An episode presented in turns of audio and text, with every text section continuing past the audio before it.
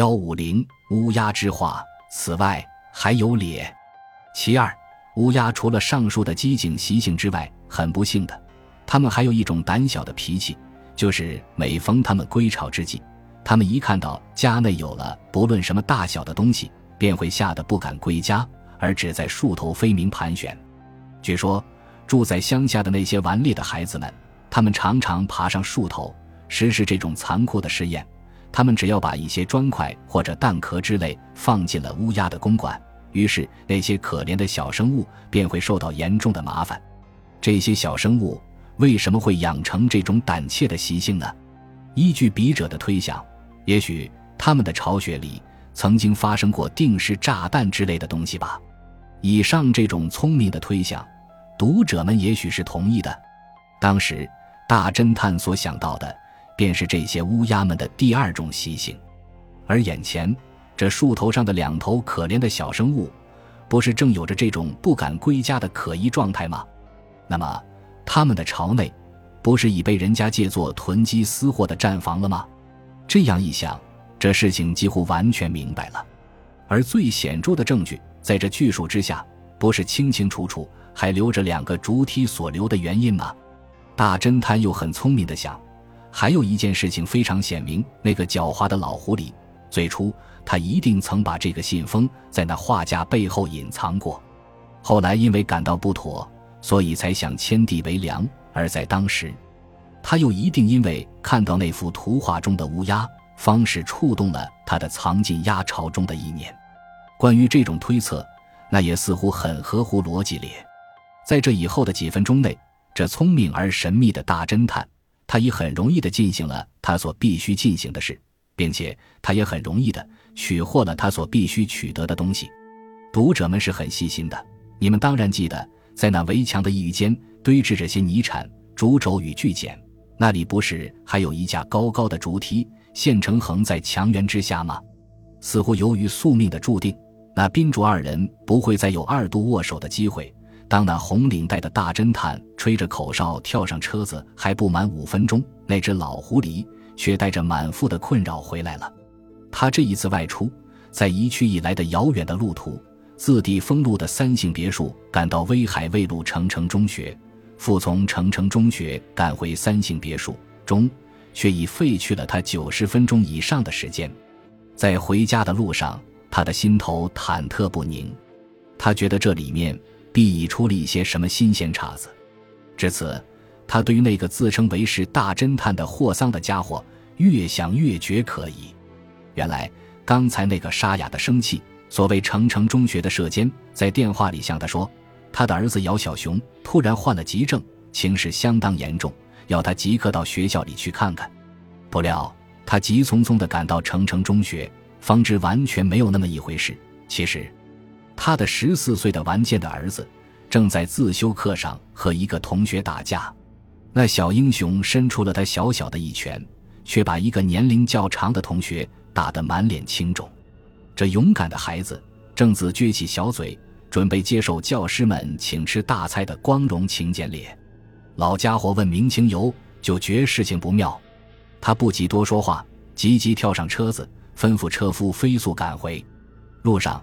他一想到那个可疑的侦探，就是那个耳上挂商标的家伙，他想，如果所疑不错，那么自己分明已中了人家调虎离山的妙计。他越想越觉恐慌，可是他还自己安慰自己，那个淡蓝色的信封收藏相当严密，或许不会出什么乱子。况且他又想起，他曾注意那人的耳朵，并没有什么可疑的计时，也许是自己有些神经过敏，那也说不定。但是如此，他一想到电话中的恶作剧的玩笑，他的一颗心却按捺不住的非常慌张。回到三姓别墅，一足刚跨进门，他带着喘息向那年轻的男仆发问：“喂，宝生，有什么人来过吗？”“有的，就是那位霍桑先生。”仆人以最恭敬的声调报出了那位大侦探的名字。“他，他重新又来过吗？”“你。”你让他进来吗？他说是您叫他来的。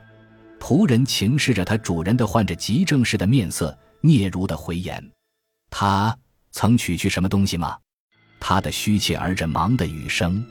没有。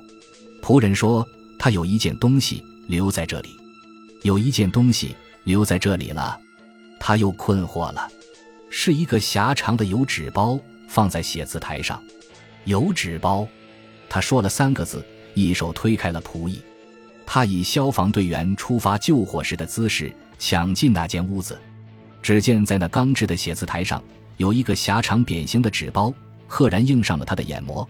这正是今天早上差遣开了仆役，偷偷爬上银杏树顶，而亲自把它系在鸭巢内的东西。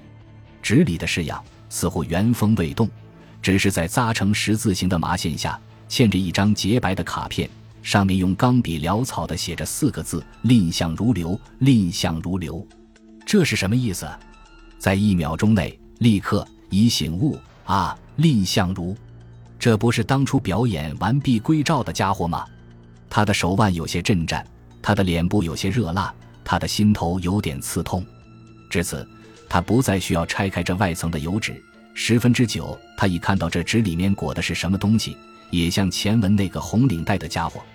不等他的同伴报告下文，而早已预料到那个蓝信封中不是真的信件一样。但虽如此，他终于把这纸包匆忙地拆开。不出所料，在这原式未改的纸包里。赫然显露了隔日在路上被劫夺的那个蓝色信封，里面不用说，正藏着那大半张原币归赵的旧申报。一个重大的霹雳打在这千年老狐狸的头上，使他完全感到了呆怔。好半晌，他把卡片翻过来看，只见背面两个细小的宋体，赫然印着大侦探的伟大的名字。一种无可形容的忧愤使他怒发冲冠。他跳起来，猛拍着桌子，喘息着怒吼：“嘿，霍桑，倒运的恶鬼，我中计了！”正当这老家伙独自暴跳如雷的时候，有两个流线型的车轮在静安寺路灯影之下急转，车上的人正是那个具有神秘性的红领带的家伙。车子驶过大兴公司门口，那座巍然的巨厦早已静悄悄地拉下了它的垂帘形的铁门。这时。几个红嘴唇的小姑娘的影子，又在这车上人的脑内轻轻掠过。于是他想，无论如何，今天下午几瓶橘汁的代价总算没有白费。